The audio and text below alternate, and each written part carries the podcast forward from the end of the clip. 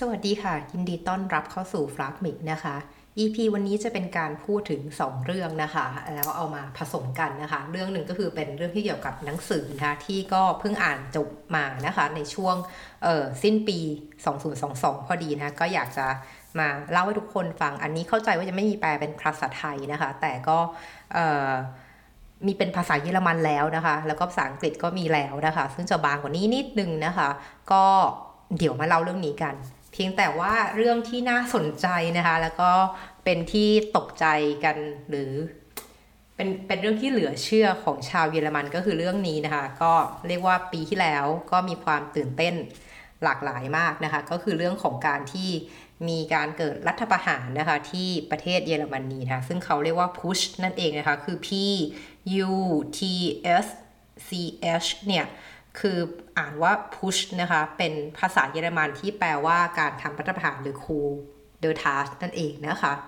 ซึ่งจริงคนเยอรมันบางคนจะพูดว่า coup นะคะคือแต่จริงมันคืออ่านว่าคูใช่ไหม coup d'état อันนี้ก็คือเป็นเรื่องที่อยากจะเอามา relate กันกับหนังสือที่อ่านนะคะ ก็คือเป็นการพูดถึงเรื่องของและมีการพูดถึง dictator ที่ตัวเองก็จะมามาจากการรัฐประหารนะคะ แล้วก็มาเทียบกับทางของฝั่งเยอรมันนะคะ ว่า มันที่เพิ่งเกิดมากับที่เพิ่งเกิดระยะหนึ่งแล้วเนี่ยมันเป็นยังไงบ้างนะคะ ก็คือของฝั่งเยอรมันนะคะ ก็มาจาก The Guardian นะคะ ก็จะเป็นการพูดถึงข่าวนะคะ ที่เพิ่งเกิดมาเมื่อเดือนธันวานี้เองนะคะ 2022 นะคะ ก็เป็นเรื่องข่าวใหญ่คือคนเยอรมันตกใจกันอยู่เหมือนกันนะคะเขาเรียกหน้าหน้าเรียกบทความจะเขียนว่าเป็น enemy of the state เลยนะคะ ก็คือเรื่องราวก็เหมือนกับว่ามีกลุ่มที่เป็นฝ่ายขวาจัดนะคะ ของทางเยอรมนีเนี่ยก็มีการเหมือนวางแผนนะคะหรือทฤษฎีสมคบคิดนะคะ ในการที่จะเหมือนล้มล้างระบอบรัฐบาลนะคะของเยอรมนีนะคะ โดยเรียกได้ว่าก็ตัวเรียกว่าจากบทความนี้เขาก็เริ่มต้นในการพูดถึงตัวละคร ท่านหนึ่งนะที่ชื่อว่าที่ที่มีเรียกว่า nickname หรือ codename ว่า General Eder นะคะ ซึ่งก็คือคุณแม็กซิมิเรียนนะคะเอเดอร์อายุ 64 ปีนะคะ ที่ก็ถูกจับกลุ่มนะที่เมืองเปรูเกียนะคะ ถ้าเกิดอ่านออกเสียงผิดก็ขออภัยด้วยนะ ในประเทศอิตาลีนะคะ ซึ่งก็เป็นการบุกจับนะคะของเหล่าตำรวจเยอรมันนะคะ ในในเดือนธันวาคมที่ผ่านมานะคะ ซึ่ง ตรงนี้ค่ะก็ไม่ได้มีแค่ท่านเดียวที่โดนจับนะคะคือคุณในพลเอเดอร์เนี่ยก็ไม่ใช่เป็นท่านเดียวที่โดนจับนะคะจากการพยายามที่จะก่อรัฐประหารนะคะ แต่ว่าก็มีเรียกว่ากลุ่มคนนะคะอีก 24 คนเลยที่เป็นเหมือนคนสมรู้ร่วมคิดนะคะ ซึ่งสิ่งที่น่าตกใจนะคะของชาวเยอรมันเนี่ยก็คือว่ากลุ่มคนเหล่านี้เป็นกลุ่มคนที่เรียกว่าเป็นที่รู้จักนะคะคือไม่ใช่เป็นกลุ่มเหมือน ผู้ก่อการร้ายอะไรแบบที่เป็นกลุ่มอิสลามผลแรงนะคือทุกคนในนี้เป็นที่รู้จักนะโดยที่มีอาชีพการงานที่ดีนะไม่ว่าจะเป็น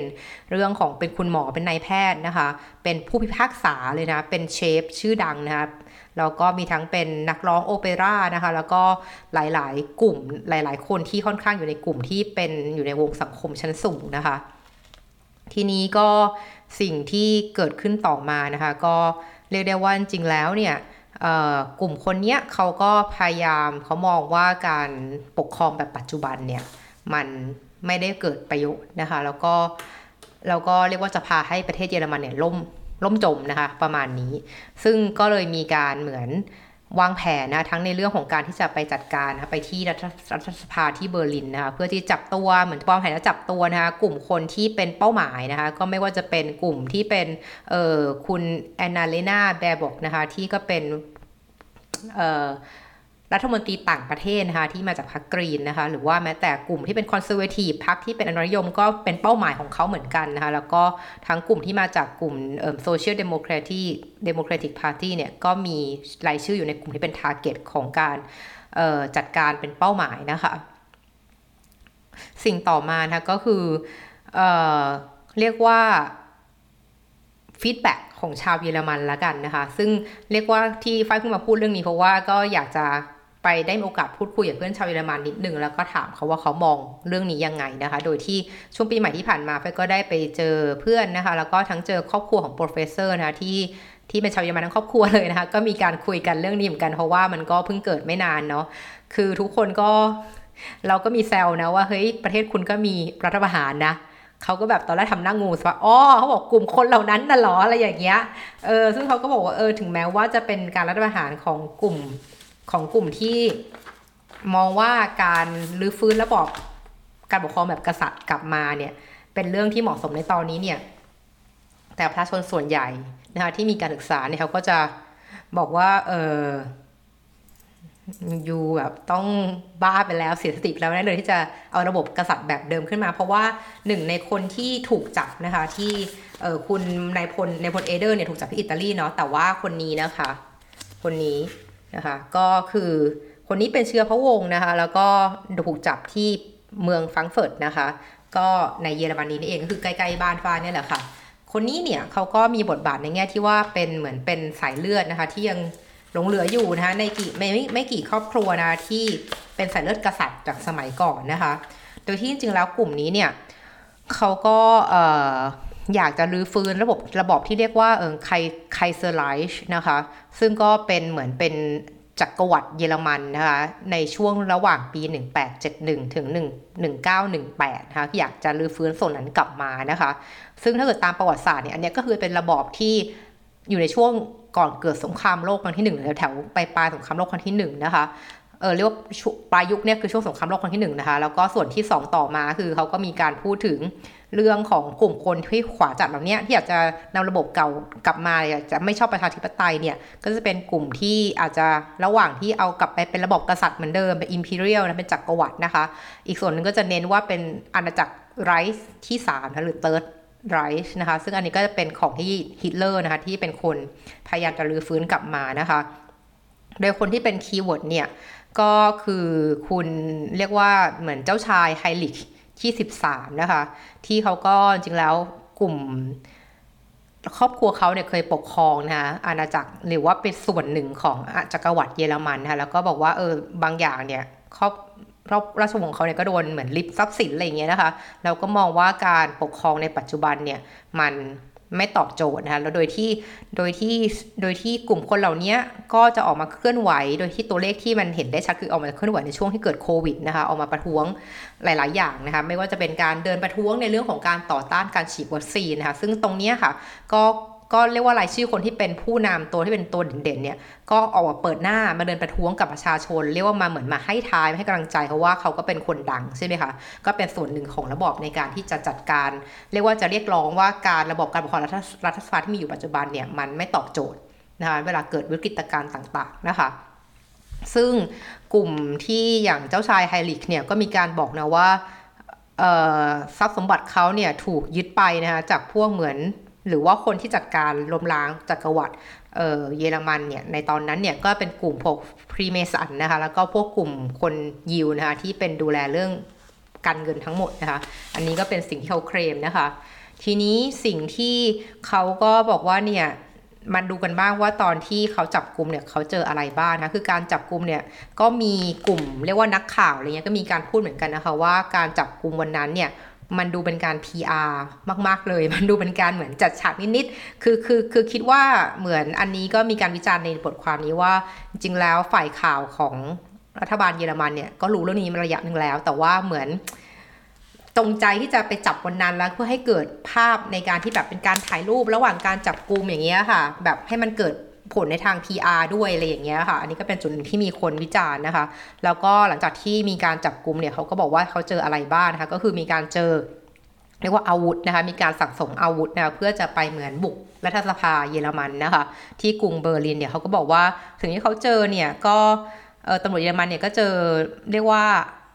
ห้าอาวุธซุกซ่อนอยู่ในพื้นที่ 50 แห่งที่ 50 แห่งที่เขาไปจับนะคะ โดย 50 แห่งเนี่ยจริงๆแล้วเขาไปบุกจับถึง 150 แห่ง 150 ที่เลยนะคะ ที่เขาเจอว่าเป็นกลุ่มที่เป็นเครือข่ายของสมาชิกสมคบคิดนะคะ ไปถึง 150 แห่ง แต่มีแค่ 50 แห่งเท่านั้นที่เขาเจอว่ามีการซุกซ่อนอาวุธเอาไว้ ซึ่งอาวุธที่เขาค้นเจอเนี่ย ก็จะเป็นพวกปืนไรเฟิลสองกระบอกนะคะ แล้วก็ปืนพกหนึ่งกระบอก มีมีมีดาบจำนวนหนึ่งเลยนะคะ แล้วก็มีพวกธนูนะคะ ซึ่ง ฟังรายชื่อคลังอาวุธแล้วเนี่ยคือมันแบบเอาจริงดิคือคุณใจบุกรัฐสภาเยอรมันโดยแค่นี้หรอนะคะ ซึ่งซึ่งก็เป็นเรื่องที่ไม่น่าแปลกใจขนาดนั้นในแง่ที่ว่าประเทศเยอรมันเนี่ยก็มีการกฎหมายควบคุมปืนค่อนข้างแน่นหนา คือเรียกว่าคนมีปืนเนี่ยนับนับน่าจะนับหัวได้หรืออย่างน้อยก็น้อยกว่าที่อเมริกาแน่นอนนะคะ แล้วก็คราวนี้เขาก็บอกนะคะว่าการที่คุณมีอาวุธอยู่ในคลังอาวุธแค่เนี้ยแล้วตั้งใจที่จะไปล้มล้าง ระบบการปกครองประชาธิปไตยไปล้มล้างรัฐสภาของเยอรมันเนี่ยที่มีคน 83 ล้านคนเนี่ยประเทศเนี้ยมันมาดูเป็นเรื่องที่แบบน่าขบขันมากเลยอะเป็นเป็นเป็นไปได้หรออะไรอย่างเงี้ยนะคะ คือแต่เขาก็บอกว่าเออแต่อาวุธจำนวนนี้มันก็สามารถก่อการร้ายในบางแห่งได้เหมือนกัน ถ้าไปวางโพสิชันไว้ถูกจุดนะคะ ดังนั้นเนี่ยตรงนี้ก็คือเป็นเป็นบางในในบทความเนี่ยเขาก็บอกว่าเออกลุ่มขวาจัดหรือหัวรุนแรง ฝ่ายขวาเนี่ยก็ถูกจับตามองอยู่แล้วตั้งแต่ช่วงเกิดโควิดนะเพราะว่ามีการนับจำนวนตัวเลขที่เพิ่มขึ้นนะเพราะหลาย ๆ คนเนี่ยเขาก็ไม่เห็นด้วยกันต้องมาบังคับให้ฉีดวัคซีน บังคับให้ใส่หน้ากากหน้ากากนะคือเพื่อนฝ้ายเองก็เป็นหนึ่งในที่ประท้วงไม่ยอมใส่หน้ากาก เพราะว่าบอกว่ามันเป็นการละเมิดสิทธิส่วนบุคคลนะละเมิดสิทธิในร่างกายของเรา ว่าเราจะใส่หน้ากากหรือไม่ใส่หน้ากากมันก็เป็นเรื่องของฉันซึ่งเขาอาจจะพูดในมุมมองที่เทียบเคียงกับการใส่ฮิญาบ ที่คุมผมของผู้หญิงเป็นต้นนะคะ ซึ่งอันนี้อันนี้ขอไม่ discuss ในรายละเอียดละกันเอาเป็นว่าเป็นอีกหัวเรื่องนี้คุยกันได้ยาวเลยนะคะ แต่ว่าคนกลุ่มนี้เนี่ยแน่นอนจำนวนเพิ่มมากขึ้นนะคะจากช่วงโควิดนั่นเองนะคะ ที่ทำให้เออต้องมีการมอนิเตอร์มากขึ้นนะคะหรือแม้แต่ทิศทางที่เห็นได้ชัดว่า คนในประเทศนี้นะคะที่ 83 ล้านคนเนี่ยที่ออกมาเลือกตั้งหลังจากที่คุณป้าแมคเคิลเนี่ยลงตำแหน่งไปเนี่ยแล้วได้สัดส่วนของสมาชิกสสในรัฐสภาใหม่เนี่ยจะเห็นได้ว่ากลุ่มที่เป็นฝ่ายขวาจัดหรือ RFD หรือ Alternative für Deutschland เนี่ยที่เป็นกลุ่มที่เลนนิยมขวาคือเหยียดคนสีผิวอื่นอย่างเงี้ย คือคืออย่างพวกฝ้ายก็จะโดนด้วยถูกไหมคะ หรือว่าคนผิวสี เอาเรียกว่าคนที่ไม่ใช่คนคอเคซอยผมบอลตาฟ้าเนี่ย ถือว่าเป็นกลุ่มที่เขาไม่ชอบ หรือว่ามีนโยบายไม่รับ ผู้ลี้ภัยเข้าประเทศเนี้ยก็มีสัดส่วนที่นั่งในสภาเพิ่มขึ้นนะคะ ก็เป็นสิ่งที่ professor ฝ้ายทั้งสองคนที่ไปเจอที่ไปเจอมาเนี่ยก็บอกว่าเออก็เป็นสิ่งที่ต้องมอนิเตอร์เนาะว่าต่อไปเนี้ยในอนาคตเนี่ยไอ้ฝ่ายขวาเหล่านี้จะมีจำนวนเติบโตมากขึ้นเพียงใดเพราะว่ามันก็มาจากการเลือกตั้งของประชาชนเนาะสสคือผู้แทนของประชาชน มันก็เป็นการสะท้อนว่าประชาชนเรียกร้องอะไรนะในแง่ของระบบการปกครอง ซึ่งก็ก็ก็อย่างที่คุยไปว่าประชาธิ ที่ที่มีการพูดคุยกันเยอะในประเทศไทยเราเองก็เช่นกันว่าระบบระบอบประชาธิปไตยจริงๆแล้วเนี่ยมันมันมันเหมาะสมไหมในการปกครองประเทศเนาะเออระบบเผด็จการบางทีมันอาจจะไม่เลวร้ายขนาดนั้นหรือเปล่านะคะ ซึ่งตรงนี้ถ้าถามมุมมองฟ้าก็มองว่าประชาธิปไตยก็ไม่ได้เป็นระบบการปกครองที่ดีนะคะ แต่ว่าเชื่อว่ามันเลวร้ายน้อยที่สุดแล้ว ถ้าเทียบกับอย่างอื่นนะอย่างน้อยก็ให้ให้ให้โอกาสคนที่คิดต่างกันเนี่ย ได้มีพื้นที่ในการพูดความคิดของตัวเองนะคะ คือคือมองว่าเดี๋ยวจะต่อมาเล่มนี้เลยเนาะก็คือต่อโยงมาเล่มเลยก็คือว่าทุกคนควรมีพื้นที่อะไม่ว่าคุณจะเป็นฝ่ายขวาจัดเหยียดผิวเนี่ย คุณก็ควรมีพื้นที่ในการแสดงออกเนาะแล้วก็กลุ่มที่จะไปในเชิงของสังคมนิยมจะจัดคอมมิวนิสต์อะไรเงี้ยก็ควรจะมีพื้นที่ในการให้เขาสามารถพูดแสดงความคิดเห็นได้ แต่เรื่องของการที่ว่ามันจะไปยังไงเนี่ยมันก็ต้องขึ้นกับในเรื่องของการตัดสินในรัฐสภาหรือเปล่า หรือว่ามีส่วนที่เป็นมีกติกาที่ชัดว่ามันจะต้องไปยังไง คือถ้าเกิดคุณบอกคุณจะกลับไปเป็นระบอบ imperial เนี่ยระบอบที่เป็นจักรวรรดิเนี่ย ถ้าคน 83 ล้านคนเนี่ย เกินครึ่งเห็นด้วยเงี้ยเออเออก็โอเคมั้งอะไรอย่างเงี้ยนะคะ แต่แต่ไม่ใช่มาบุกรัฐสภาแล้วใช้กำลังยึดอันนี้ก็ไม่ไม่ใช่เว ไม่ใช่วิธีที่ที่ที่ที่ควรจะเป็น อย่างน้อยก็ฟังทางฝั่ง professor ที่ฝ้ายไปเจอมาหรือคนเยอรมันที่ซาวเสียงอย่างเงี้ยค่ะที่ฟังฟังอยู่เนี่ยเขาก็บอกว่าไร้สาระ คือไม่มีทางที่คุณจะทำให้เกิดการเปลี่ยนระบอบเป็นกษัตริย์ได้เหมือนเดิม โดยการยึดรัฐสภา คือทำแค่นั้นไม่ได้อะแค่นั้นแหละคือมันต้องมีอะไรมากกว่านั้น คือรัฐสภามันก็อาจจะย้ายไปที่อื่นได้ไหมอะไรอย่างเงี้ยนะคะ ทีนี้กลับมาที่เล่มนี้ต่อนะเล่มนี้เนี่ยก็ต้องบอกว่ามันเป็นเรียกว่าการซื้อหนังสือนี้มาอ่านเนี่ยก็เป็นหนึ่งในปริธานที่ไฟตั้งไว้นะคะว่า จะพยายามอ่านหนังสือที่มาจากนักเขียนที่หลากหลาย มีประเทศที่หลากหลายแล้วกัน คือไม่ได้อ่านแค่นักเขียนที่มาจากประเทศอเมริกา ประเทศอังกฤษ หรือว่าอ่านนังสือของเยอรมันหรือรัสเซียเท่านั้น แต่อยากจะอ่านของประเทศต่างๆด้วยนะคะ ซึ่งเล่มนี้เนี่ยก็เป็นนักเขียนเนี่ยคุณมาเรียเรซ่าเนี่ยก็เป็นนักข่าวละกันนักข่าวเชิงสืบสวนนะคะนักข่าวที่เป็นกึ่งๆ นักเรียกร้องทางด้านสิทธิมนุษยชนด้วยของประเทศฟิลิปปินส์นะคะ โดยที่จริงๆแล้วหนังสือเรียกว่า How to Stand Up to a Dictator เนี่ย หรือว่าภาษาเยอรมันจะเขียนว่า Der Kampf um unsere Zukunft เนี่ยก็คือการต่อสู้เพื่ออนาคตของเราเนี่ยในการพูดถึงว่าเเธอมีประสบการณ์อะไรบ้างในการที่จะ ต่อสู้เพื่อประชาธิปไตยในประเทศฟิลิปปินส์นะคะหนังสือเล่มนี้ต้องบอกเลยว่ามีความสดใหม่นะคะเพราะเพราะว่าเพิ่งตีพิมพ์นะคะในปีเอ่อ2022 นี่เองนะคะดังนั้นเนี่ยก็จะมีการครอบคลุมเรื่องของการเกิดการแพร่ระบาดของเชื้อโรคเชื้อไวรัสโควิดด้วยนะคะ แล้วก็เป็นคิดว่าหลาย ๆ ท่านที่อ่านเนี่ยก็จะพอจะ เรียกว่าเชื่อมโยงกับเหตุการณ์ที่เกิดขึ้นจริงได้ ไม่ว่าท่านจะอยู่ที่ไหนในโลกนี้ก็ตามนะคะเพราะว่าทุกคนได้รับผลกระทบจากโควิดกันหมดนะคะเล่มนี้ก็จะการพูดถึงส่วนเหล่านั้นด้วยนะคะ ในเป็นส่วนหนึ่งที่ว่าอ่านแล้วจะมีเรียกว่าความรู้สึกร่วมได้ไม่ยากนะคะ เล่มนี้เข้าใจว่ายังไม่มีแปลเป็นภาษาไทยนะเท่าที่เท่าที่เห็นยังไม่เจอนะคะ แล้วก็เราเราซื้อภาษาเยอรมันเนี่ยก็มี 327 หน้านะคะ ถ้าเกิดเป็นภาษาอังกฤษเนี่ยจะมีแค่ 288 หน้านะคะก็เป็นหนังสือที่ให้อารมณ์เหมือนอ่านหนังสือ เรียนนิดๆนะ เพราะว่าจะมีช่วงข้างหลังเนี่ยก็จะมีเชิงอรรถค่อนข้างเยอะแบบที่มาที่ไปนะคะก็เป็นนักข่าวเชิงสืบสวนสอบสวนนะคะก็จะมีข้อมูลค่อนข้างแน่นในเรื่องของการบอกว่าอะไรที่มันเป็นส่วนเออเป็นเนื้อหาอ้างอิงบ้างนะคะเล่มนี้ก็จะมีการบอกเชิงอรรถไว้อย่างละเอียดนะถ้าใครสนใจ โดยจะแบ่งเนื้อหาหนังสือเนี่ยเป็น 3 องก์นะคะเป็น 3 ส่วนโดยตามไทม์ไลน์เลยก็คือแบ่งเป็นปี 1963นะคะถึง 2004นะคะซึ่งก็จะเป็นการพูดถึง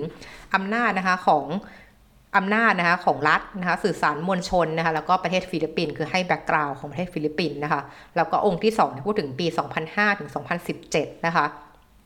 ซึ่งก็จะเป็นการมาถึงของ Facebook นะคะแล้วก็สำนักข่าวนะคะต่างๆนะคะที่ที่เขาตั้งขึ้นมาคือสำนักข่าว Rappler นะคะ แล้วก็เป็นพูดถึงหลุมดำของอินเทอร์เน็ตนะคะ แล้วก็องก์สุดท้ายคือ 2018 ถึงปีปัจจุบันเนี่ย จะเป็นการถึงเรื่องการโดนจับกลุ่มของตัวมาเรียเรสซาเอง แล้วก็ทางเลือกนะคะในการมีชีวิตอยู่และการต่อสู้เพื่ออนาคตนะคะ ต้องออกตัวก่อนเลยนะคะว่าความรู้เรื่องของการเมืองฟิลิปปินส์ของฟ้าเนี่ยอ่อนด้อยมากจริง ๆ คือแทบไม่ค่อยรู้เลยนะคะว่าว่ามีอะไรแล้วพออ่านไปเนี่ยก็มีบางหลายส่วนที่ที่ก็ตื่นตะลึงเหมือนกันว่าโหมันโหดร้ายขนาดนี้เหรออะไรในเรื่องของการปราบปรามประชาชนโดยรัฐนะคะทีนี้สิ่งต่อมานะคะ ถ้าถ้าเรามองเรื่องของ ประวัติของผู้เขียนเนี่ยก็มีความน่าสนใจนะคะมีความซับซ้อน เพราะว่าคุณมาเรียเนี่ยถึงแม้ว่าจะเป็นชาวฟิลิปปินส์โดยกำเนิดนะคะแต่ว่าช่วงวัยเด็กจนถึงวัยมหาวิทยาลัยค่ะช่วงเวลาเจ็ดขวบเป็นต้นไปอย่างเงี้ยค่ะ ก็อพยพไปอยู่ที่สหรัฐอเมริกาค่ะเพราะคุณแม่เนี่ยก็แต่งงานใหม่กับชาวอเมริกันนะคะแล้วก็กลับมาบ้านเนี่ยช่วงมาเรียนมหาวิช่วงที่เรียนมหาวิทยาลัยได้ทุน น่าจะได้ทุนของมหาวิทยาลัยพรินสตันด้วยนะคะโดยทำงานด้านสื่อสารมวลชนเนี่ยแหละค่ะ ทีนี้ก็มีการเล่าเรื่องการเป็นมาทางการเมืองการทำงานของสื่อเรียกว่าเสรีภาพของสื่อในประเทศฟิลิปปินส์นะคะ แล้วก็เรื่องส่วนตัวของผู้เขียนด้วยที่พูดถึงการทำความรู้จักความเข้าใจตัวตนของตัวเองนะในช่วงที่หัวเลี้ยวหัวต่อเรียกว่าช่วงวัยมหาลัยจนถึงวัยเรียกว่า 30อะไรทำนองนี้ค่ะ เรื่องถึงวัยเกือบเรียกว่าจะกลางคนไหมก็เรียกเป็นวัยผู้ใหญ่แล้วกันนะคะ ก็เป็นจุดนึงเขาพูดนะคะ แล้วเขาพูดถึงการที่แบบการปรับตัวว่าเออพอเขาได้ รู้ตัวเหมือนเพิ่งรู้สึกตัวเพิ่งเพิ่งเพิ่งตระหนักรู้นะ ว่าเราเนี่ยเป็น LGBTQ หรือหรือว่าเราเป็นเลสเบี้ยนตอนอายุประมาณ 30 เนี่ย มันก็เริ่มจะต้องปรับตัวที่ทำงานแล้ว หลังจากที่เมื่อก่อนคบผู้ชายคบ ผู้ชายมาเป็นแฟนตลอด แต่ว่าเหมือนไม่คลิกจนมาอายุ 30 ถึงได้รู้ว่าเออจริงแล้วเราเป็นเลสเบี้ยนเนี่ยค่ะเขามีวิธีการปรับตัวอย่างไร เพราะว่า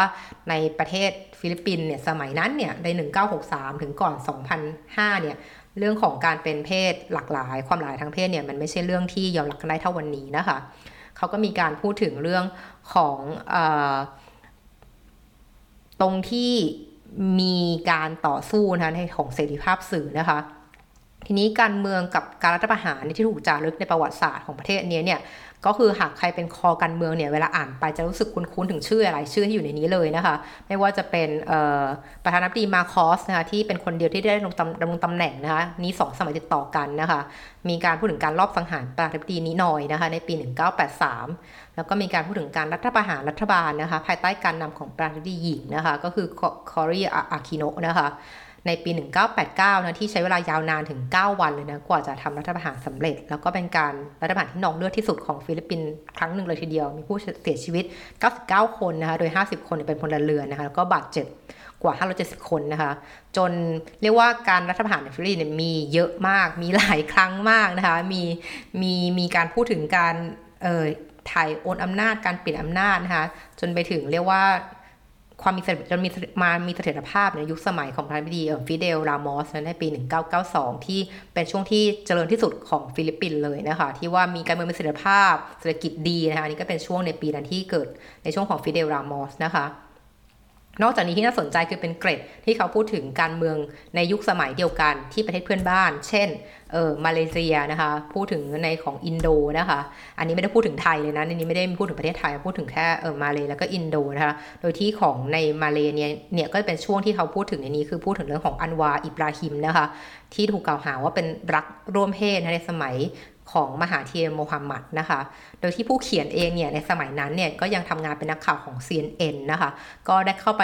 ได้มีโอกาสไปสัมภาษณ์มหาเทโมฮัมหมัดโดยตรงเลยนะคะ แล้วก็ตัวเองก็กล้ายกมือถามเนาะในในช่วงของการเรียกว่าออกมาคุยกับสื่อเนี่ย ซึ่งตอนนั้นเนี่ยตัวเธอเองเนี่ยก็กำลังคบกับแฟนสาวอยู่เนาะ คือเธอก็เป็นเพศทางเลือกเหมือนกันเป็นรักรวมเพศเนี้ย ก็กล้าถามมหาเทตรงๆนะคะว่า ท่านท่านประธานาธิบดีค่ะเออจากกรณีนี้จากกรณีของคุณอันวาอิบราฮิมเนี่ยที่โดนแบนออกจาก เรียกว่าการทำงานทางการเมืองไปเลยเนี่ยท่านต้องการจะสื่อให้ชาวโลกรับทราบใช่ไหมว่าคนมาเลเนี่ยไม่ได้รับอนุญาตให้เป็นคนหลักร่วมเพศหรือคะ อย่างนี้ อันนี้คือคำถามที่เธอกล้ายกมือถามในในในท่ามกลางสื่อมวลฐานมวลชนที่ได้รับเชิญให้ไปสัมภาษณ์มหามหาเธร์นะคะ ซึ่งคำตอบคืออะไรเนี่ย ก็จะแนะนำให้ไปหาอ่านเอาในนี้ดูนะคะ ทีนี้เรื่องที่เราประหลาดใจมากๆนะอาจจะเป็นเรื่องที่เราไม่มีความรู้เรื่องนี้จริง ๆ ก็คือว่าเธอมีการพูดถึงเรื่องกระบวนการก่อการร้ายอย่างกลุ่มอัลกออิดะห์หรืออัลเคดาเองนะคะ ที่ก่อวินาศกรรมตึกโ o เทสเซ็นเตอร์แล้วในวันที่ 9 กันยานะคะปี 2001 นะคะ ก็คือเรียกว่าเรียกว่า 21 ปีเนาะ21 21 22 ปีที่ผ่านมานะคะ ก็คือบอกว่ากลุ่มอัลเคดะอัลเคดาหรืออัลกออิดะห์เนี่ยก็มากบดานก็เคลื่อนไหวนะ และเตรียมการวางแผนที่ประเทศฟิลิปปินส์ค่ะ คือก่อนเกิดเหตุการณ์ในปี 2001 เนี่ย กลุ่มเหล่านี้เข้ามาใช้ฟิลิปปินส์เป็นฐานในการวางแผนในการเตรียมตัวในการระดมทุนนะคะ ซึ่งกลุ่มก่อการร้ายเนี่ยเขาก็เคลื่อนไหวอยู่ในประเทศในเอเชียตะวันออกเฉียงใต้มาอย่างยาวนานเลย คือไม่ได้แค่อยู่ในฟิลิปปินส์เนาะ ที่ไทยก็เคยมีข่าวเหมือนกันตอนสมัยฝ้ายอาจจะเด็ก ๆ อยู่ แต่ก็คิดว่าน่าจะเคยได้ยินข่าวประปรายในหน้าหนังสือพิมพ์นะคะ โดยก็บอกว่าอย่างอย่างอย่างโมฮัมเหม็ด ยาจามาคาลิฟาเนี่ยที่เป็นญาติใกล้ชิดของโอซามาบิน ลาเดนเนี่ยก็ไปอยู่ที่ฟิลิปปินส์ตั้งแต่ปี 1988 เลยนะเพื่อตั้งองค์กรอิสลามหัวรุนแรงนะคะแล้วก็โดยตัวเลขของการก่อการร้ายในฟิลิปปินส์เนี่ยช่วงปี 1991ถึง1994 เนี่ยคือเพิ่มขึ้นกว่า 150%เลยทีเดียวนะคะเธอยังเล่าอีกว่ามันมีเอกสารนะที่ที่เธอได้รับมาในปี 1995 นะคะ ที่พูดถึงการวางแผนสังหารพระสันตปาปานะคะ โจฮันเนสพอลที่ 2 นะคะ แล้วก็ประธานาธิบดีบิล คลินตันนะคะ รวมทั้งแผนการก่อวินาศภัยนะ โดยในสหรัฐนะคะ ผ่านเครื่องบินที่บินออกจากประเทศฟิลิปปินส์ค่ะ คือเน้นว่าขึ้นมาจากฟิลิปปินส์แล้วเพื่อที่มีจุดหมายปลายทางที่อเมริกานะคะ ซึ่งฟิลิปปินส์เนี่ยก็ต้องบอกว่าเคยเป็นหนึ่งในอาณานิคมนะคะของประเทศสหรัฐนะคะ โดยในเอกสารชุดนี้เนี่ยมีการพูดถึงแผนอีกอีกแผนการหนึ่งด้วยนอกเหนือจากแผนนี้นะ แผนนี้คือการจี้เครื่องบินเพื่อไปก่อวินาศกรรมอะไรอย่างเงี้ยที่ที่สหรัฐเนาะโดยใช้เครื่องบินแค่นั้นแต่ว่าอีกแผนนึงเขาพูดคือแผนที่ทุกคนไม่ใส่ใจ เพราะมองว่ามันเพ้อฝันมันเป็นแบบนี่อยู่เอาจริงหรอ นี่คือเรื่องเล่นๆใช่ไหมนี่คือนิยายใช่ไหมเขาเลยไม่สนใจแผนนี้ ซึ่งแผนนั้นก็คือ แผนการจี้เครื่องบินพาณิชย์ เพื่อไปชนนะคะตึกต่างๆ ไม่ว่าจะเป็น หนึ่งในแผนเนี่ยพูดถึงตึก World Trade Center นะคะที่กรุงนิวยอร์กนะคะพูดถึงตึกเพนตากอนนะคะที่วอชิงตันดีซีใช่ไหมพูดถึงตึก Sears Building นะคะในเมืองชิคาโกนะคะพูดถึงตึกทรานส์อเมริกานะในเมืองซานฟรานซิสโกนะคะซึ่งโอเคทั้งทั้งสามตึกทั้งสี่ตึกเนี้ยฝ้ายไปเห็นมาแล้วสี่ ไปเห็นมาแล้วสามแห่งแล้วกัน ไม่เคยไปที่ตึก Sears Building ที่เดียวนะคะ ก็น่าตกใจมากนะ คือแสดงว่าแผนนี้มันเคยหลุดออกมาแล้ว แต่คนไม่คิดว่าจะทำจริง ๆ นะคะ จนเห็นผลลัพธ์อย่างที่เราเจอกันว่า โอเคหนึ่งในสี่ตึกนี้ถูกทำลายไปอย่างราบคาบคือตึก World Trade นะคะ แต่ว่าตึกเพนทากอนเนี่ยก็เสียหายบางส่วนนะคะ ซึ่งอันนี้เป็นอะไรที่น่าตกใจมากจริง ๆ นะคะ โดยปัญหาของมาเรียที่บอกว่าเออมันมันมันที่การเคลื่อนไหวอัลกออิดะห์ในเอเชียตะวันออกเฉียงใต้ทำได้อย่าง เรียกว่า ราบรื่นเนี่ยหรือไร้อุปสรรคเนี่ยก็เพราะว่าประเทศแถบเอเชียตะวันออกเฉียงใต้เองก็ไม่ได้มีการรวมตัวหรือมีการแชร์ข่าวสารนะมีระเบิดการในการสื่อสารระหว่างกัน เรื่องการแชร์ข้อมูลเนี่ยอันนี้เป็นเรื่องที่ยากมากในสมัยนั้น แล้วก็นอกเหนือทั้งนอกเหนือจากทั้งที่ว่าทางเอเชียเราก็ไม่ได้มีการรวมกลุ่มแข่งขันเหมือนกลุ่มยูโรกลุ่มประเทศยุโรปใช่ไหมคะมันก็ทำให้เรื่องการทำงานด้านการข่าวเนี่ยยากมากจริง ๆนะคะ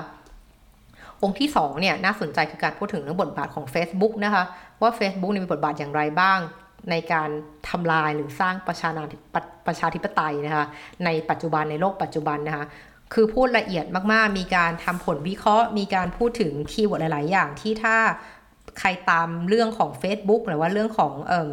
Cambridge Analytica เนี่ยค่ะก็จะเรียกว่าน่าจะน่าจะชอบนะคะในรายละเอียดที่เธอนำมาพูดถึงนะเพราะว่ามีข้อมูลนะคะหลาย ๆ อย่างไม่ว่าจะเป็นเรื่องของตัวเลขเรื่องของการแพร่กระจายของข้อมูลข่าวสารนะคะ และที่สำคัญที่ที่เซอร์ไพรส์ของฝ้ายคือว่า เธอบอกว่าประเทศที่ฟิลิปปินส์เป็นประเทศที่ใช้โซเชียลมีเดียเยอะมากๆ หรือแพทย์จะเป็นอันดับหนึ่งของโลกเลยด้วยซ้ำนะคะ ในบางปีนะคะ ซึ่งข้อมูลตัวนี้ก็ก็เห็นว่ามันมีความข้อยืนยันความเท็จจริงอยู่ในอินเทอร์เน็ตเหมือนกันนะคะที่บอกว่าฐานข้อมูลบอกว่าใครประเทศไหนประชากรประเทศไหนที่ใช้อินเทอร์เน็ตสูงที่สุดหรือใช้ Facebook สูงที่สุดอะไรอย่างเงี้ยค่ะ ก็ฟิลิปปินส์เป็นหนึ่งในอันดับต้นๆแน่นอนนะคะ โดยที่เธอก็บอกว่า เธอได้มีโอกาสคุยกับมาร์คซักเคอร์เบิร์กตัวต่อตัวเลยนะคะหลายครั้งเพราะว่าเธอทำเว็บข่าวสารใช่ไหม Rappler เนี่ยก็เป็นเว็บที่ที่ที่เรียกว่ามี traffic ค่อนข้างสูง แล้วก็เป็นเป็นเป็นส่วนที่ทำให้เนี่ย เธอได้รับการเชิญเข้าไปเจอกับมาร์คซักเคอร์เบิร์กเพื่อคุยเรื่องแผนของการทำอะไรหลาย ๆ อย่างในเรื่องของการกำกับดูแลโซเชียลมีเดียนะคะ ในการที่ไม่ว่าจะเป็นการเผยแพร่ข่าวสาร ข่าวลวงนะคะ มีการทั้งอย่างที่เราได้ยินกันคือข่าวเรื่องการใช้ผลโหวตอะไรเงี้ย ประมาณนี้ค่ะของสหรัฐอเมริกาอย่างนี้เป็นต้นนะคะ ซึ่งตรงนี้ค่ะพอเราอ่านไปเนี่ยเราก็จะเริ่มมองว่าเออมาเรียเขาบอกว่า Facebook เนี่ยเป็นสื่อที่กว้างขวางมากในประเทศฟิลิปปินส์แล้วทำให้คนและมีผลมากต่อความคิดของผู้คนในประเทศ ซึ่งไฟก็มองว่ามันน่าจะสถานการณ์ไม่ต่างจากประเทศไทยเท่าไหร่นักนะคะในเรื่องของการใช้โซเชียลมีเดียเนี่ยทั้งในการสื่อสารและในการเรียนรู้หรือแพร่กระจายข่าวสารที่ทั้งดีและไม่ดีนะคะทำให้พออ่านจบแล้วเนี่ยเราก็มาตั้งคำถามกับตัวเองเหมือนกันว่าเรายังควรจะใช้ Facebook ไหมนะคะ เราควรจะอนุยังยังยังยังยังอยู่ในแพลตฟอร์มนี้หรือเปล่านะคะ ซึ่งซึ่งเราก็กลับมา reflect เหมือนกันว่า คิดว่าเนี่ย Facebook เนี่ยหรือว่า Twitter หรือแม้แต่อะไรก็ตามที่มีเป็นเครื่องมือสื่อสารในปัจจุบันเนี่ย มันคงจะเหมือนมีดอะเหมือนมีดแหละที่คนจะใช้ไปทำอาหาร คนจะใช้ไปช่วยผ่าตัดคนไข้ หรือจะเอาไปฆ่าคนเนี่ย มันก็ขึ้นกับตัวคนใช้เนาะคือคือโซเชียลมีเดียก็อาจจะเป็นเครื่องไม้เครื่องมืออย่างหนึ่ง แต่ว่ามันควรต้องมีการกำกับดูแล ต้องมีการสอดส่องที่เข้มข้นมากขึ้น ก็ต้องทำความเข้าใจอย่างหนึ่งว่าพวกเทคโนโลยีเนี่ยมันไปเร็วมาก แล้วเรื่องการกำกับดูแลกฎหมายของภาครัฐเนี่ยมันตามหลังเสมออะ่ะเราเห็นตลอดใช่ไหมว่าจะเป็นเรื่องโซเชียลมีเดีย Facebook ที่ใหญ่นู่นนั่นนี่มากไม่มีการกำกับดูแลการโฆษณาเรื่องของการเข้าถึงเเด็กอะไรอย่างเงี้ยโดยไม่เหมาะสม หรือแม้แต่ เรื่องของการแบบว่าปรับเปลี่ยนการทำคริปโตเคอเรนซีอย่างเงี้ยที่มันจะต้องมีการเลกูเลตไหมหรือการลงทุนใน NFT อะไรทำนองนี้ค่ะ ก็เป็นเรื่องที่เรียกได้ว่ากฎหมายมันตามไม่ทันอยู่แล้วอะ่ะดังนั้นมันก็ต้องมีการพัฒนาให้ไปด้วยกันมากกว่านี้นะคะ นี้องค์ที่3เนี่ยพูดถึงเรื่องความพูดถึงเรื่องเกี่ยวกับการจับกลุ่มตัว และการต่อสู้ของตัวมาเรียเองนะที่พอรัฐบาล เราไปเรียกร้องสิทธิมากก็โดนจับกลุ่มเหมือนกันนะคะเขาก็บอกว่าตอนนี้เนี่ย เรียกว่าในหนังสือเธอพูดถึงผู้ เรียกว่าคนที่ลักษณะเหมือนกันไม่ว่าจะเป็นนักต่อสู้เพื่อสิทธิประชาชนที่อิหร่านนะคะนักข่าวที่ชาวพม่าถูกจับกลุมเพราะว่าลงข่าว เรื่องการสังหารหมู่ชาวมุสลิมเนี้ย ประมาณนี้มีการพูดถึงเรื่องเคมบริดจ์แอนาลิติก้าในเล่มนี้ด้วยนะคะ แล้วก็มีพูดถึงการประกาศสงครามยาเสพติดนะคะของลอตริโกนะดูเตเต้ที่เราก็ได้ยินข่าวกันในช่วงไม่กี่ปีที่ผ่านมานะคะที่เราอ่านแล้วก็เออไอเรื่องประกาศสงครามยาเสพติดเนี่ยมันก็ดูเป็นเรื่องที่จริงจังเด็ดขาดรุนแรงดีนะ แต่ว่าคนที่ถูกจับกลุ่มทั้งหมดหรือคนที่ถูกฆ่า เพราะว่าเป็นพ่อค้ายาเนี่ยเรียกว่าโดนแปะป้ายเป็นพ่อค้ายาเนี่ยมีกี่คนที่เป็นพ่อค้ายาจริง ๆ หรือว่ามีกี่คนที่ก็เป็นจริงแหละ แต่เหมือนโดนฆ่าตัดตอนเพื่อให้สามถึงคนอยู่ข้างหลัง หรือบางทีเป็นการฆ่าเขาด้วยเหตุผลอื่น แต่แปะป้ายเขาว่าเป็นการฆ่าเพื่อจัดการเรื่องยาเสพติด ซึ่งตรงนี้มันเหมือนการซ่อนใบไม้ให้ซ่อนในป่าคุณจะแยกแยะประเภทการที่การฆาตกรรม หรือสุภาพฆาตกรรมนี้ได้ยังไง ว่านี่เป็นการค้ายาจริงๆ ไม่ได้เกี่ยวกับเรื่องอื่น หรือว่ามีการแอบแฝงอะไรหรือเปล่านะคะ สิ่งที่ทับใจมากนะและคิดว่าเล่มนี้ในบทที่3เนี่ยน่าสนใจคือเรื่องบทบาทของเหล่าทนายความด้านสิทธิมนุษยชนนะคะที่มีการต่อรองหลังม่านนะคะมีทั้งทีมทนายที่เด่นมากในนี้ หรือว่ามีบทบาทมากคือคุณอามาลคูนี่นะคะ ซึ่งก็เป็นคนเขียนคำนิยมนะคะ ตอนต้นของเล่มนี้ด้วยนะคะคุณอามาลคูนี่เนี่ยบางคนอาจจะรู้จักอยู่แล้วนะคะจากที่ว่าเธอเป็นภรรยาของจอร์จคูนี่ใช่ไหมนักแลนด์ชื่อดัง ซึ่งตอนนั้นจำได้ว่าช่วงที่ประกาศแต่งงานกันใหม่ๆเนี่ยมีคนเมาส์มอยเยอะนะว่า ใครไม่คู่ควรกับใครกันแน่ บางคนก็บอกว่าอุ๊ยไปเอาทำไมครูนี่ไปแต่งงานกับผู้หญิงที่ไม่ได้อยู่ในวงการบันเทิงหรืออะไรเงี้ยหรือหรือไม่ได้หรือไม่โดดเด่นอะไรเงี้ย แต่อีกฝ่ายก็บอกว่าจริงๆแล้วจอร์ดคูนี่ไม่คู่ควรกับอาร์มามากกว่า เพราะอาร์มาเนี่ยเป็นทนายทนายด้านนี้ที่มีชื่อเสียงมานานแล้ว แล้วก็ทำงานเรื่องนี้ได้ดีมากนะคะ ซึ่งฝ้าเชื่อว่าถ้าใครสนใจเรื่องการต่อสู้ในเชิงผ่านกระบวนการศาลกับกฎหมายระหว่างประเทศเนี่ย องค์ที่สามเป็นอะไรที่ห้ามพลาดเลยจริง ๆ นะคะ แล้วก็ซึ่งตรงราวตรงนี้เนี่ยคิดว่าสร้างแรงบันดาลใจให้กับคนที่อยากทำอาชีพนี้ได้ได้เลยนะคะ แล้วก็สุดท้ายเนี่ยมาเรียเขาก็ทิ้งท้ายไว้นะเรียกว่าคือเขาก็พูดถึงส่วนตัวคือเพื่อนรักของเขาในเสียชีวิตจากโรคมะเร็งนะคะซึ่งเป็นเพื่อนรักที่เขาช่วยเหลือกันมาตลอดนะคะ อยู่เรียกว่าร่วมทุกข์ร่วมสุขกันมาเนี่ยเออเขาก็เขียนอย่างนี้ค่ะว่าทำไมเรายังคงต่อสู้อยู่ทางทางที่รู้อยู่แล้วอะ ว่าการพ่ายแพ้เป็นสิ่งที่หลีกเลี่ยงไม่ได้ คือทำไมเรายังต้องสู้ทั้งที่เราก็รู้มันจะแพ้อยู่แล้วอะคือคิดว่าจากการที่สะท้อนจากการที่เห็นเพื่อนพยายามต่อสู้กับการรักษามะเร็งเนี่ยเขาก็บอกว่าเหตุผลเพียงข้อเดียวคือว่า คือเราจะไม่ยอมแพ้โดยปราศจากการต่อต้าน คือรู้ว่าจะแพ้แหละแต่จะไม่แพ้แบบอะยอมแล้ว เอออย่างเงี้ยเราจะต้องสู้จนกว่าจะสุดกำลังเราจริง ๆนะคะ แล้วก็ แล้วก็เรื่องของการพูดถึงอย่างมาเรียเขาก็พูดถึงเรื่องการระบอบปกครองประชาธิปไตยเนาะซึ่งไฟเชื่อว่าเขาก็พูดในเชิงที่บอกว่ามันไม่ใช่ประสบการณ์ไม่มันไม่ใช่การระบอบการปกครองที่สมบูรณ์แบบ แต่มันก็เลวร้ายน้อยที่สุดแล้วถ้าเทียบกับระบบอื่นๆเอาอย่างนี้ละกันนี่คือน่าเป็นเมสเซจที่ที่มาเรียพูดในเล่มนี้เขาก็บอกว่าเออเขามองว่าการ ปกครองแบบนี้มันเหมือนกับวงออเคสตราก็คือว่าโน้ตดนตรีหรือบทเพลงเนี่ยมันก็เหมือนระบบระบอบเนาะที่มันเป็นแนวทางเป็นไกด์ไลน์ไว้อะไรอย่างเงี้ยว่ามันต้องเล่นโน้ตเท่านี้แบบนี้นะ แต่ว่าการเล่นเนี่ยจะเล่นแบบไหนเล่นโดยให้มีสื่ออารมณ์อย่างไรเนี่ยมันก็ขึ้นกับผู้เล่นเนาะว่าใครบ้างเป็นผู้ตามใครบ้างเป็นผู้นำแล้ว จะผสมผสานสิ่งเหล่านี้อย่างไรนะคะ ทีนี้ขมวดปมสุดท้ายด้วยก็คือว่าตอบคำถามของหนังสือหนังสือนี้ถามว่าเราจะต่อต้าน เออเผด็จการอย่างไรนะคะ ผู้ประดำเผด็จการอย่างไรนะเขาก็บอกว่าแบ่งเป็น 3 ข้อเนาะสามแบ่งเป็น 3 ช่วงคือระยะสั้น ระยะยาวและระยะกลางระยะยาวเนี่ยเขาบอกว่าการศึกษาคือสิ่งสำคัญ คือดังนั้นต้องเริ่มวางรากฐานแต่วันนี้ คือก็มีมีการแลกเปลี่ยนใน Facebook ของฝ้ายเนาะในในเพจเอ่อเจ็ดปี plus ใต้ปีอินซีเล็กที่ฝ้ายทำอยู่เนี่ยก็มีเพื่อนร่วมเพจเนี่ยมาแชร์ว่าเออมันจะจัดการวางรากฐานการศึกษาได้ยังไงในเมื่อเออ ผู้นำเผด็จการเนี่ยเขาก็จะพยายามให้การศึกษาเนี่ยมันเป็นแบบโบราณอย่างเงี้ยมันจะทำให้จะวางรากฐานการศึกษายังไงตามเล่มนี้ ซึ่งนี้ไฟก็แลกเปลี่ยนไปว่ามันการศึกษาในปัจจุบันเนี่ยมันก็ไม่ได้มีแค่ในระบบการศึกษาตามกระทรวงบอกอยู่แล้ว คือเด็กสมัยนี้ถ้าตราบใดที่ประเทศของคุณเนี่ยยังไม่ ตัดอินเทอร์เน็ต ยังไม่แบบตัดขาดอินเทอร์เน็ตออกมาจากโลกภายนอกเนี่ยเชื่อว่ามันมีความรู้มากมายที่อยู่ในอินเทอร์เน็ตที่สามารถเข้าถึงได้ ทุกคนเข้าถึงได้ ถ้าเกิดมีการเข้าถึงอินเทอร์เน็ตแล้ว เพียงแต่ก็แน่นอนว่าข้อมูลมันเยอะคุณก็ต้องกรองเนาะต้องมีวิจารณญาณในการกรองว่าอะไรเป็นข่าวจริงข่าวปลอม ทีนี้สิ่งที่ถ้าเกิดมองกลับมาประเทศไทยเนี่ยไฟคิดว่าคนไทยเนี่ยก็ใช้เวลาอินเทอร์เน็ตเยอะ เพียงแต่ว่าในเรื่องใกล้ของการหาความรู้เนี่ยเราจะมีข้อจำกัดในเรื่องของภาษาเนาะว่าถ้าเกิดคุณเข้าใจภาษาอังกฤษเนี่ยข้อมูลมันมีแบบเป็นล้านล้าน ชิ้นให้อ่าน แต่ถ้าคุณจะอ่านแค่ภาษาไทยเนี่ยอาจจะมีเหลือแค่แบบหนึ่งร้อยล้านชิ้นให้อ่าน คือมันก็กลายเป็นเรียกว่าการความรู้ของเราถูกจำกัดไงคะแต่ว่าก็มีการคาดหวังว่างั้นคนไทยก็ต้องฝึกเรียนภาษาอังกฤษไหม เพื่อที่จะได้เข้าถึงข้อมูลข่าวสารได้มากขึ้น หรือเราก็จะคาดหวังได้ว่าในอนาคตอันใกล้นี้ AI ที่แปลภาษาจะทำหน้าที่ได้ดีมากขึ้น จนทำให้ต่อให้คุณไม่เข้าใจภาษาอังกฤษ แต่คุณมี AI มาช่วยในการแปลให้เป็นภาษาไทยได้เนี่ยเราจะเข้าถึงความรู้ตรงนี้ได้มากขึ้นเช่นกัน ซึ่งตรงนี้มันก็คงจะทำให้เรียกว่าเรียกว่าการปรับเปลี่ยนหรือการจะต่อสู้กับระบบการปกครองที่เหมือนรวมอำนาจอย่างเงี้ย มันก็ต้องให้ประชาชนเนี่ยเป็นพลังในการออกมาแสดงออกเนาะ เออแล้วฉะนั้นระยะกลางเนี่ยเขาก็จะพูดถึงว่า เออกฎหมายเนี่ยและเครื่องมือในการควบคุมสื่อโซเชียลเนี่ย ต้องดีกว่านี้ ต้องทำให้อินเทอร์เน็ตที่ถูกสร้างขึ้นมาโดยมีวิสัยทัศน์เพื่อเชื่อมโลกให้เป็นหนึ่งเดียว เรียกว่าอินเทอร์เน็ตสมัยก่อนที่เริ่มที่เริ่มตั้งแรกเด็กรุ่นใหม่อาจจะไม่รู้แล้ว แต่เด็กรุ่นที่แบบยุค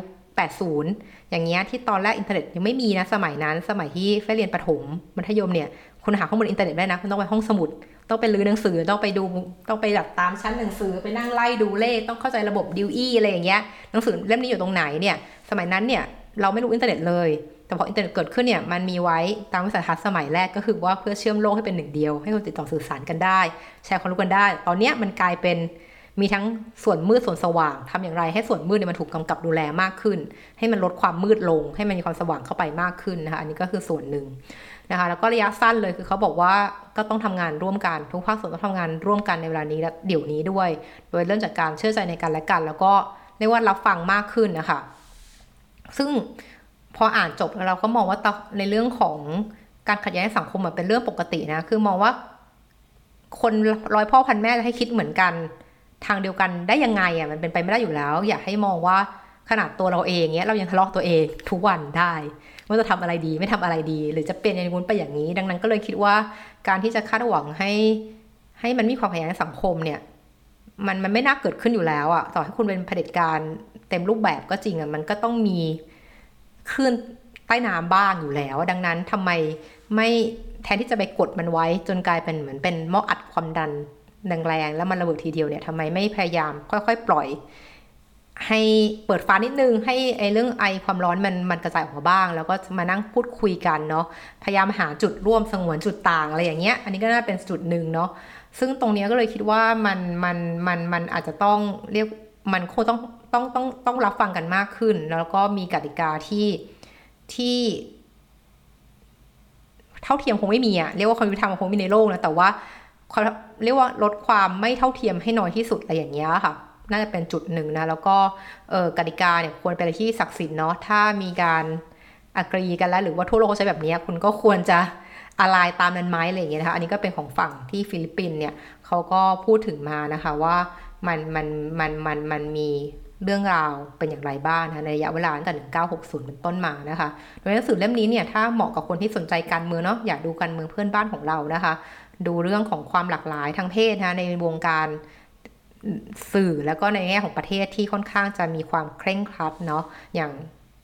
อินโดนีเซีย ฟิลิปปินส์มาเลเนี่ยเขามีการปรับตัวอย่างไรนะคะ หรือคนที่ทำงานด้านสื่อได้แรงบันดาลใจ อันนี้ก็น่าสนใจเล่มนี้มากเลยนะคะ แล้วก็ กลุ่มคนที่อยากทำอาชีพทนายความหรือกำลังหมดไฟ เล่มนี้ก็น่าช่วยปลุกไฟในสมัยนั้นได้เนาะลองไปดูในภาคขององก์ที่สามพูดถึงทีมทนายความอามาลนะคะ แล้วก็การมีส่วนร่วมนะคะสนใจอยากดูเรื่องของบทบาทของพวก Facebook ที่มีต่อการทำลาย หรือขับเคลื่อนประชาธิปไตยในทางบวกและทางลบเนี่ยเล่มนี้ก็จะตอบโจทย์ได้ค่ะ